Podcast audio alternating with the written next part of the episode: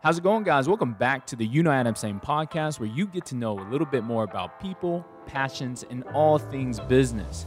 Today, I'm sitting with Shannon Ramsey of the Families for families. for Families. Fantastic. And that's an organization that really focuses on foster care in the Statesboro area. Yeah, we actually have several offices around the state. Our home office is up near the Atlanta area, uh, but this is one of our branch satellite offices here in the Statesboro area. Fantastic. Well, we're really happy to have you on the show. You know, uh, for me, uh, it is a business podcast, and it might uh, seem a little bit off that you know we have someone in the foster industry here, but you know, I think that's extremely valuable. The things that your organization goes through. Um, you know, at the end of the day, a lot of these organizations they run almost as if there is a business, and you guys are handling some really difficult things, to be honest. And then, uh, you know, from your experience, I love to hear uh, the way that you navigate through that. Yeah. So, uh, you know, let, us go ahead and start off you- uh, right off the bat. You know, kind of what to you is the biggest challenge uh, that you face on a day-to-day basis. I would just say the biggest challenge we have on a day-to-day basis is is just the need itself.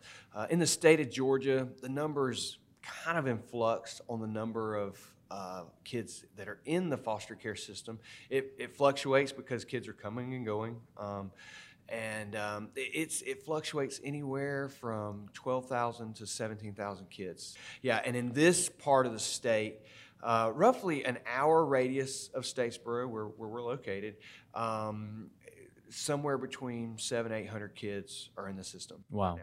Wow.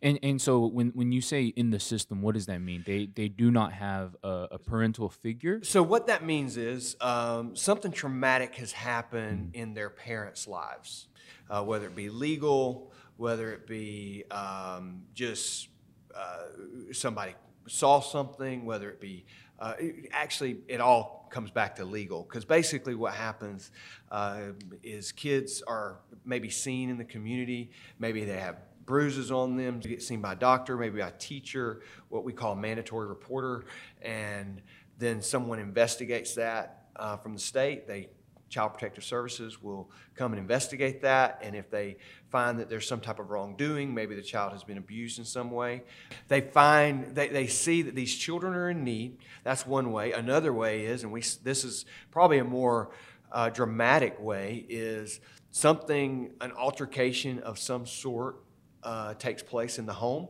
maybe uh, domestic violence of some sort. Uh, police are called uh, because of that domestic violence, and there's no one to care for those children.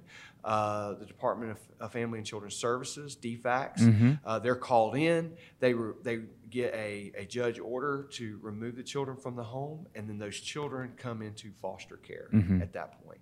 And that can that can happen immediately. Um, Matter of fact, I got a call last night um, at about nine o'clock, um, and basically what I can share was there was three children, uh, and evidently um, there was um, there was an altercation with another child in the home that, um, I, from what I was told, um, uh, the the other child had passed away, and so they were removing the all the children from the home until they could figure out everything what exactly happened. happened.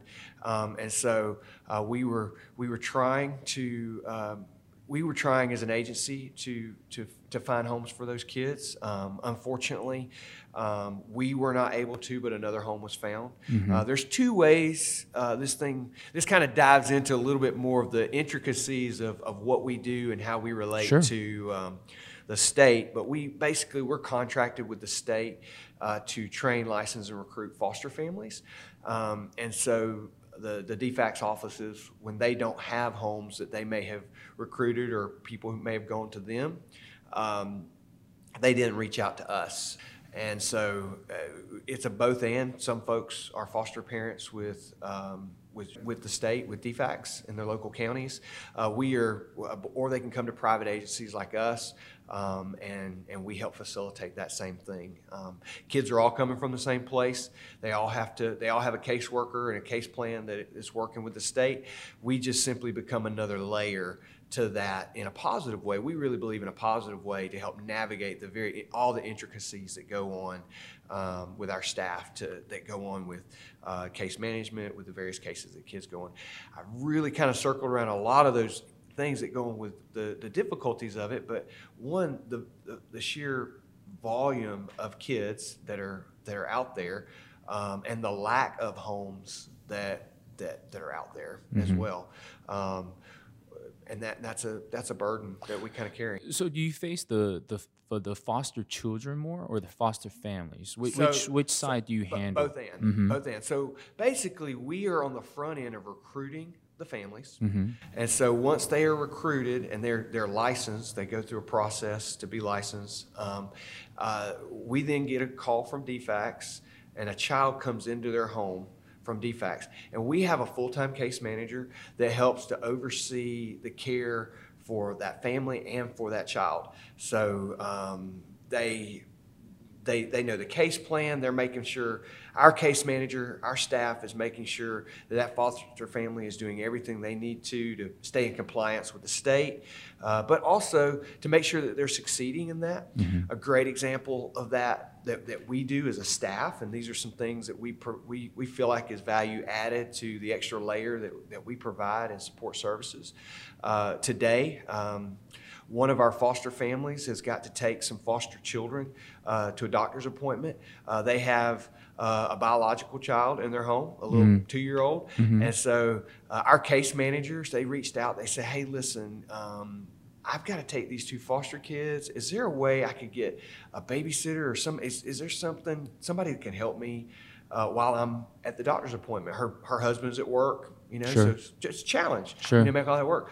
So one of our staff is going to drive over and, and, and babysit uh, her kids for a couple hours while she's taking those foster kids. That's right. Too. So we those are the that's just one facilitation. The, that's that. one piece of the facilitation, the support that we try to provide to our families and to the foster children. Mm-hmm. Um, the other thing that we we uh, we really place a high value on is is caring for. It, it really kind of is, is a both end. It's caring for those children, but also caring for those families. So those children need to be cared for, but those families need to be cared for as well. And so one of the ways we do that is through an event we do every month. Mm. Um, it's called a date night. So where it's where the foster parents can drop off their biological children and their foster children through one of our partners, uh, and and we basically say, hey, go go hang out and do what you need to for three hours. Okay. And, uh, so so we're. I bet they take advantage of oh, that. Oh, they do. No, they do. and they drop it. They drop them off, and they're like, hey, there you go. And, they, and some of them is funny. They say, well, what do I go do? Because they've not maybe not gone on a date in a while. That's you know? right. And so we say, I don't care what you do. You can take a nap in the parking lot for all I care. But listen, we've got the kids, and go do what you need to do. Mm-hmm. And so. Uh, so yeah, it's we are working with all of them. We're we're we're working with the case plan for the children. We, we know what goes on. Um, we're, we know what the traumas are, so we know mm-hmm. how to help the families get the training they need to support that. So it's it's all encompassed. Um, you know, you, you mentioned uh, before the show started some entrepreneurial tendencies, and um, I, I, can see that where you know you're creating some structures in there that you know pull people in. You know, you you want to have the exposure. Um, for you, uh, when, when, you're working with these families and you're, you're doing all, all these things, what are you doing it for? Like, how, how did you kind of determine like this is kind of like the path? Okay, so um, for me, um, our family, we're an adoptive family, so caring for orphans is a big deal. We adopted a child in our home.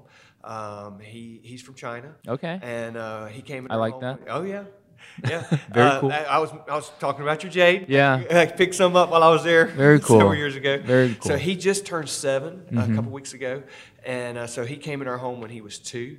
And so just caring for orphans.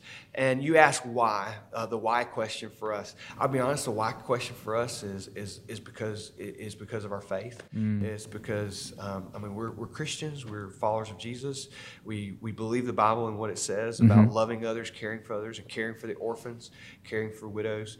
Um, and so um, we we believe that. We take that to heart.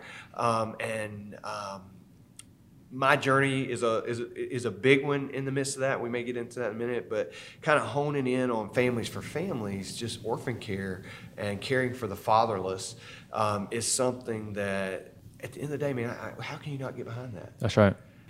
We want to support our families. You know, our our why is because of our faith, and uh, and then and then also we want families to succeed to in, in what they're doing. And a, a very sad statistic that is just in foster care in general, the average foster family um, basically lasts one year, mm.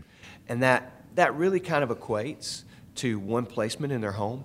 And what and and really what we've come to hear and learn over the years, um, and I, I, say over the years, I've not been doing this for multiple years, but as I've talked with folks who've, who've done this over the years, uh, the the most families stop being foster families because they don't feel supported in what they're doing. Mm-hmm. because it, it it changes your life. It rearranges uh, everything. everything.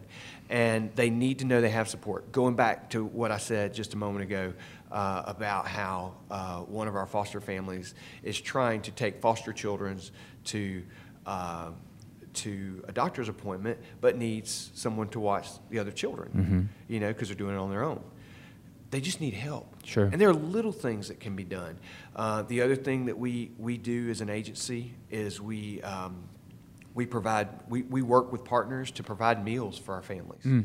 uh, at least once a month. most of the time, more than once a month. But you know, listen, a foster family, they're dealing with kids. They've been do, they've been working. They've been dealing with kids. All these things. It's a huge blessing for uh, for a foster mom to not have to worry. If all they've got to do is throw it in the oven and heat it up, mm-hmm. and dinner's ready. That's right. You know, and so those are those are things that we we work to network and, and whatnot with. So. That that why is so important. You know, um, I honestly think that you guys are dealing with some of the toughest issues out there. It is so hard to see families. Um, that have these challenges that they have to go through, and it to no fault of the children. You know, a, a story I've heard, you know, is how uh, one one biological dad, you know, um, you know, we you, you, learn you learn about people. Mm-hmm. You know, you learn sometimes you learn more more about the backstory of these biological families where these kids have come from. And you know, uh, one of the stories that we've heard uh, is, you know, the dad. You know, I think he was a star athlete in high school, mm. went to college, doing well had a sports injury and got hooked on pain meds and then just spiraled spiraled out of control. You know, next thing you know, he's he's you know on drugs yeah. and an addict, um, and and that and can't take care of his kids. You know, domestic violence. You know, all these various things going sure. on, and sure. it just and I there's a there's an old adage. There, there's an old preacher uh, who, uh, who, who made a statement one time uh, that uh, you know folks were were kind of making comparisons mm-hmm. sometimes, mm-hmm. and he just kind of looked out. He goes, "There go I, but by the grace of God." That could be me. Mm-hmm. You know, uh, one decision, you know, could could take you on a path that you just you, you wind up spiral, spiraling out of control, and, and we could just as easily be in some of these situations if we're not careful. That's right. Uh, take me through, through kind of how you got here. Then, so okay. you know, you've been only doing this for a short period of time. Yep. Um, you know, what's the the backstory? Okay, so the backstory for me um, is uh, I grew up here in Statesboro. Uh, went to started off in college at Georgia Southern. Uh, met my wife there, and uh, we started dating, got engaged, um, got married, and then um, in the midst of that, kind of realized that. Um, realized there was a different direction for me, uh, mm-hmm. more of a ministerial type direction, and so. What was it originally? Uh, I was a sport management major. Oh snap! Okay. Yeah. Yeah, it was it was cool. Did you I, play I sports yourself? I did. So I played in high school. I played a little bit at Georgia Southern. Okay. Um, I, I got to I got to do summer practice as a recruited walk on. Had okay. some family stuff come up that uh, I had to step out. But, got you. So it, growing up here though, man, to get to suit up and be in the blue yeah. and white game in, in July was like awesome. August was like so What position cool. did you play? I was an offensive lineman. Okay. I was the smallest one out there. Okay. So it was. They actually they actually bumped me out to tight end because I was the smallest one, which in Georgia Southern's offense is just another another blocker. At least back in the '90s, especially Uh-huh. more now too. It's still there a little bit now, but but yeah. So absolutely, um, I loved sports and athletics. I was I was a jock. So something happened along the way something to pull you. to, to more just more uh, just kind of I felt like my my direction needed to be more in a ministerial role. Okay. You know, some type of vocational pastoral type ministry. So I went to, to Bible college. Uh, my wife and I moved and went to Bible college in the Panhandle of Florida. Moved out to New Orleans for just a little bit and went to seminary. I didn't finish my seminary there, but relocated back up to the Atlanta area where I went on staff full time as a, a youth pastor at a Okay. church. Uh, fin- started finishing up my uh, uh, seminary degree through an extension center there. And then um, in the midst of that, stepped out of vocational ministry and into business where I met met a guy who just, I'll be honest, just really kind of changed my life. He became a, a life, he's been a lifelong friend. And we were in business together. It was a land clearing business. So this was back, uh, we, we actually cleared land for, for, for development. In the big housing boom in the early 2000s, man, we cleared thousands of acres. Okay. And so we had heavy equipment, and I came in, and I was the, the business and administrator, handled all the finances, Awesome. worked with attorneys and So so for insurance. ministry Yeah. or sports management. So so the management aspect. Let's just go Okay. management. Okay. you Okay. know? So management to, To ministry, ministry, to land To clearing. land clearing. I didn't know anything about land clearing, but I, and, and honestly, I didn't really have a degree in finance of Sure. any sort. But I knew computers Mhm. and I knew software, and the software did all the work. Sure. I just started working with our accountants. We Sure. had a high-powered accountant out of Atlanta, and so they just started teaching me and training me how to how to interpret all the data and how to work with the data. And so I started just learning, you know, on the fly for, for several years. And, and man, we, I'll be honest, we were making money hand over fist, you know, Okay. during that time. But then this little thing called a housing crisis happened in 2008. Okay. It actually started for us at the end of 2006. We had a record year in 2006 with, with volume of, rev, of gross revenues. Okay. And then kind of the, the way things worked in the season of our work is things would always slow down at Christmas. You know, those last couple weeks of the year, extremely slow. And then January, man, we kick back in, you know, full swing. Yeah, it just never, Never came happened. back in, in, in So you saw it before it came in. Oh yeah, we saw it way before it came because basically we were on the front end. So Sure. you have developers buying land, so then they're clearing the land, and then they're you know then builders come in and start building. Mm-hmm. Well, we started seeing projects just starting to go away at the end of December, and we were kind of like, okay, we'll get the next contract, you know. But January just never Just never came back. Never came back. Wow. And so, in the midst of that, just before all of that happened, uh, our heart began. My wife and I, we had two kids at the time, just started stirring for needs overseas. And so uh, we just started gearing up, and, and, and we were actually, before everything went kapooey, we were in the process of transitioning out and going to go overseas. Um, and, um, and we kind of got delayed in that process. And I don't, I don't want to talk too long about this, but long story short, we ended up overseas for about a decade. Wow. Uh, Where uh, where we were in the country of Bangladesh, uh, just doing you know Christian ministry work there. Uh, part of my responsibility as well, going back to the business, uh, I ended up overseeing. We had a, a relief agency. The organization we were with had a relief agency there, and so we were doing um, you know relief to a country that desperately needed it. Uh-huh. And so uh, we um, we were we, we, So we ended in- up doing in- flood relief. We did refugee work. how, how did that relate? So is this inside of the uh, the land clearing? No, so I'm. So this is- this is after that? Yeah, so Okay. like we're, we were kind of sensing this shift to go overseas Mm-hmm. before land clearing stuff started collapsing. So just before everything started collapsing, we were we were beginning to see. Okay, we need to. It wasn't. It wasn't that we saw land clearing going away. It was just a natural thing. Sure. starting to happen. You you guys were becoming more and more involved in those types of things. Yeah, things. we were going Okay. overseas on our own, and, and, and so we were like, you know what? I think we're going to transition, and so uh, so we Moved. Yeah, it was it's it was a mess. That's it was not wild. it was not it was not easy. It was it was very incremental. Um, man, it, it, it was it, that's another story for another day. But uh, but just got to got to be overseas and, and live in, in that environment, a very challenging environment. Um, and but at the same time, very rewarding at the same time. Um, but got to do relief work again, doing uh, food relief. We were we were doing um, various humanitarian projects.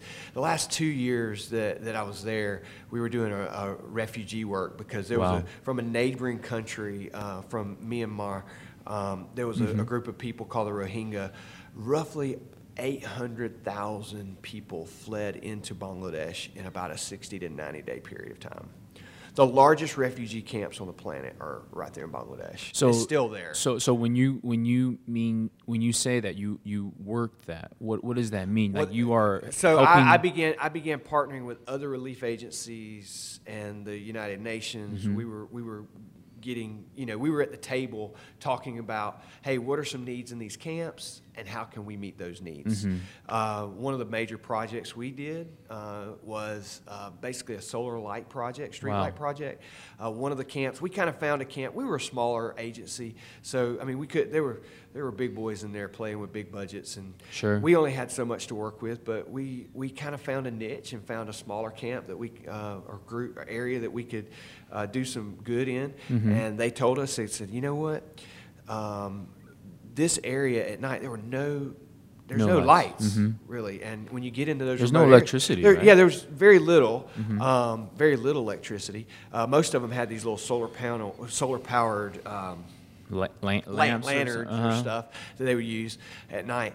But um, long story short, uh, we put in well over a hundred of these solar panel street lights throughout Wow. one of these camps. Put them at major intersections along the pathways, and uh, what we began to learn was the um, it, it was a security thing Sure. for, for women and children um, and, and and others because when people would go out in those little alleyways at night and there's no light, I mean it got very, dangerous when Sure. you have very desperate desperate people. Sure. And so um, it, it, the some of the some of the crime we would say crime. You know, there was nobody really policing anything. Sure. But, but some of those those threats and those things began to go down very quickly after that. And we got to do some other distribution type things within that within that camp. And so yeah, so I was doing that. We began to see some transition again after a decade. Began to see some transition in our family, uh, needing to come back to the states with our family. And so um, we began to. Okay, that's right. Okay, we're going back. We'd really like to go back to Statesboro. All of our families here. Uh, my wife's family's here. My family's here. Our kids had never lived next to grandma and grandpa, Uh-huh. and so we're like, So they were they born, born in so, Bangladesh? so two of them were, were born here in the states. So they were eight and six when we went overseas. Uh, we adopted our our youngest. Okay. Uh, we adopted him while we were overseas. Um, he was two when he came in our home. Uh, he just turned seven about a week ago, and so. Um, so yeah, so we're transitioning back, trying to find, hey, what do, what do we do? You know, what's our next step? I looked at maybe some pastoral ministry or something like that, but um, the guy that I told you that. Uh, that I became friends with in that land clearing business. Uh, I'll be honest, he's got a story of his own, but he lost everything. You know, he was the entrepreneur. He was on the hook for everything, and and that business is a it, it's a high. There's a lot of money, but there's also a lot of tractor payments involved Sure, in that. sure. and those things aren't cheap. Sure. Um, and so he, he ended up going through a journey, but uh, he became a foster parent during that 10 years while I was away. Wow. And uh, fostered and then eventually adopted two, two little girls out of foster care. And um, he began to see, you know, I, I think I'd like to do this. Hmm. And so he started, he, again, he's an entrepreneur. Sure. So he started a, a, a roofing company so that he could, uh, so that he could have the, the, the, the liquid cash to start his foster agency. Wow. So that's what he did. So he started Families for Families that way, and he used all the excess money to to to to start Families for Families. And so. Uh, Again, we kept he, he and his family visited us a couple times while we were overseas, Mm-hmm. and so we began connecting back up. And he said, "Hey, Shannon, would you like to start Families for Families down in the Statesboro area?" Mhm. So Families for Families isn't uh, wasn't originally in Statesboro. No, it's not. So it's, it was really originally started in a little town up in the metro Atlanta area called Loganville. Okay. Um, and um, yeah, it started there. Uh, we've got around the state. We've got three different offices. Um, and actually four, and I oversee two of them. The the Statesboro office, and we have one in Dublin as well. And so, but our home office is is where all the the main the mainstay is. It's the, the heart and soul of, of the organization of the Sure. agency. Uh, but overall, we probably got about thirty between thirty and forty employees um, that work for us around the state uh, and full time employees. Um, here in Statesboro, um, I'm full time. We have one other full time staff member, and then we have a part time staff member, and we're in the process of hiring a, another full time uh, person right now. So technically, and I know this is a business podcast, and your folks out there are going to be listening to this going, yeah, that all sounds kind of interesting. How's that business? Well, we are technically a, a nonprofit, but we have to operate with budgets. We have to run Sure. things like a business. We have to we have to, we have we have revenues that we we manage and we have to make decisions and we have to make wise decisions based on budgets and based on things that we do. And uh, my my job um, was all about recruiting families. And so I came down in the um, roughly fall of 2019 and began uh, that process. Uh, we're a faith-based agency, so we partner with local churches to do all of our recruitment. Recruitment, and so I started uh, meeting with pastors, um, and um, and also there's a, a great um, support services group here in Statesboro called Fostering Bulloch. They they provide support services. Um, So, so well. what's the relationship there? So, so they started maybe a decade ago Okay. before we even got here, doing great things. They've got a clothing closet. They Mm-hmm. they've got uh, they've created kind of a loose network of of support services to folks. They've got some property out uh, outside of town that they're building because they want to be able to house some camps and big big project things for the southeast or statewide. So they've got some big support services things that they're doing. Uh, kind of the kind of what separates us is we actually uh, license licensed foster families. So they end of the don't they don't do that. They don't do Gotcha. that. So that's that's a that's kind of the, the caveat. That's kind of the niche that, that we have. Uh, but we do support things and we partner with them. We got a big uh, event coming up in uh, August of this year that, that we're going to be using their facilities. They're letting us use their, their property to, to do a big blowout. And so we're going to do a big blowout thing, uh, inviting a bunch of foster families from around the area and our families to, to do. So anyway, we came in and started meeting with them. And I, I talked to the guy who started that. His name's Chris. And I said, Chris, do you think this is something that would be helpful in this area? He said, oh, absolutely. And so uh, we just started uh, meeting together, and I know he was probably a little skeptical of me. He's like, "Okay, a guy coming in here, let's let's see what let's see what actually happens." Sure. But man, since then, uh, even in in the midst of COVID, um, we we now have about nine or ten families here uh, out of our Statesboro office, uh, and we're caring for about 17 kids who've come in out of out of a very traumatic situation uh, to um, to a to a more stable and safe environment. You know, one, one of the things that stands out to me is you mentioned earlier that you know some of the the why is so important, right? Because you're seeing some things that you know most people can't even imagine. And I think that you know when you when you go when you went to Bangladesh, you you probably saw some Even worse. super Even worse. intense things, right? Like Yeah. you know, um, and and through your lens, you have to be able to. If you don't know where your uh, position is in terms of why you're doing it, Mm-hmm. you can never. Because it's so traumatic. I mean, Yeah. I'm sure like every single time something happens, it's like, oh my goodness, like you feel. Right? Even the story that you shared earlier was just such a uh, a heart um, wrencher, if you will. Um, how how is it that you know you, I guess, go out there and, and find families that are willing to kind of like maybe not on the same level that you go through, but you know take on some of that responsibility because these kids that are coming out obviously have trauma oh, absolutely. And and that in in the the foster families that you are you know recruiting are are having to kind of help in those situations. Well, and, and so uh, one of the things we do on the front end is we let them know it's not going to be easy. Uh, and we, we talk about, uh, and we use terminology like we, we want you to be. We want you to be called to this. Uh, we had to use that terminology when we lived in, in Bangladesh and doing the work we did. And uh, I'll, I'll never forget someone told me uh, at, at a meeting, they said, uh, South Asia in general, so that's India, Bangladesh, Pakistan, that area, part of the world uh, that listen uh, you can fake a call to some places but south asia is not one of them because because here here's where that call or that why as you as you have have worded it here's why that's so important because the day is going to come when you're not going to want to do it and you're going to have multiple days like that and if you don't know what your why is you'll quit you'll quit really quick. And that's what, that's what that person meant when they said that.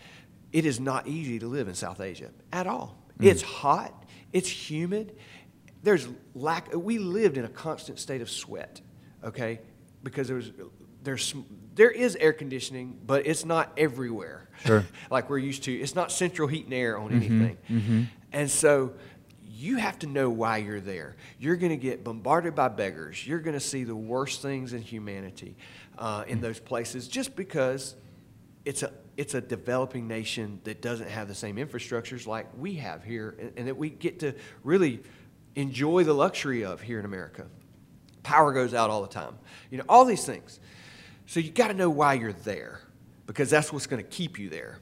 So we, we use those same terminologies with our foster families. We say, listen, it's going to be tough. These kids are going to be screaming their head off. If they're young, they're going to be screaming their head off. You're not going to know why. And they're, they're, they may they may slap you, they may hit you. They you may get a a, a, a you know like a, a eight, nine, ten year old or eleven year old preteen that's gonna they could potentially cuss you out. Mm. But you have got to love them and know why you're doing this. Because when that day comes, and it's so difficult, you've got to be able to, one, manage the situation with grace and, and in a very positive parental way. But then when the situation's over, you've got to be able to go and decompress mm-hmm. and realize why you're doing it mm-hmm. and hold on to that why. And so we, we emphasize that to the families and we tell them up front. Uh, one, of the th- one of the things I did learn about living overseas and the organization I was with helped me with this. And sometimes we, this is very simple, but we don't really talk about it enough, I feel like. The, the greatest frustrations in life are come from unmet expectations. Mm-hmm. They come from unmet expectations. You expect A to happen, B happens, and you get ticked off, you know, or you get disappointed or whatever. And so uh, I, I, we try to set the expectation so that people are pleasantly surprised mm-hmm. when A doesn't happen mm-hmm. or, or, or, when B doesn't happen. Sure, sure. you know, we say A is going to happen, and, and B may be the positive. And so when B happens, you're like, wow, A didn't happen. Really? this is easy. Yeah. you know, so it's, it's all about setting those expectations. Uh, listen, when I lived in Bangladesh, it was expected the power was going to go out every day at some point. Every day, not at the same time, different parts of the day. And I'll never forget, my kids were in an international school. They're doing their little work. The light goes out. Nobody flinches. They just keep going to work, all this stuff. You sit in your restaurant today, sure. and, and the lights the internet is slow, and I'm already like, yeah. what's going on yeah, here? or, or, or whatever. Or the light. what happens if the lights go out in your place? Everybody, everybody just, freaks out. Yeah.